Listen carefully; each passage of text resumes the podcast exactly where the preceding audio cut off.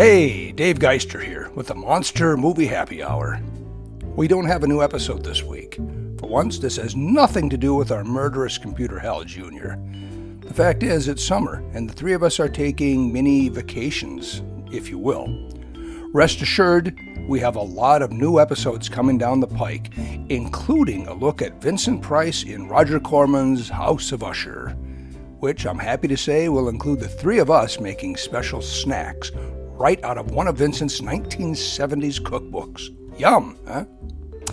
Until next week, if you really need your horror or monster movie fix, please check out the Castle of Horror podcast, because that's exactly what we'll be doing.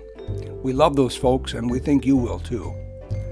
On behalf of myself, Scott, and Mary, we want to say thanks for the support.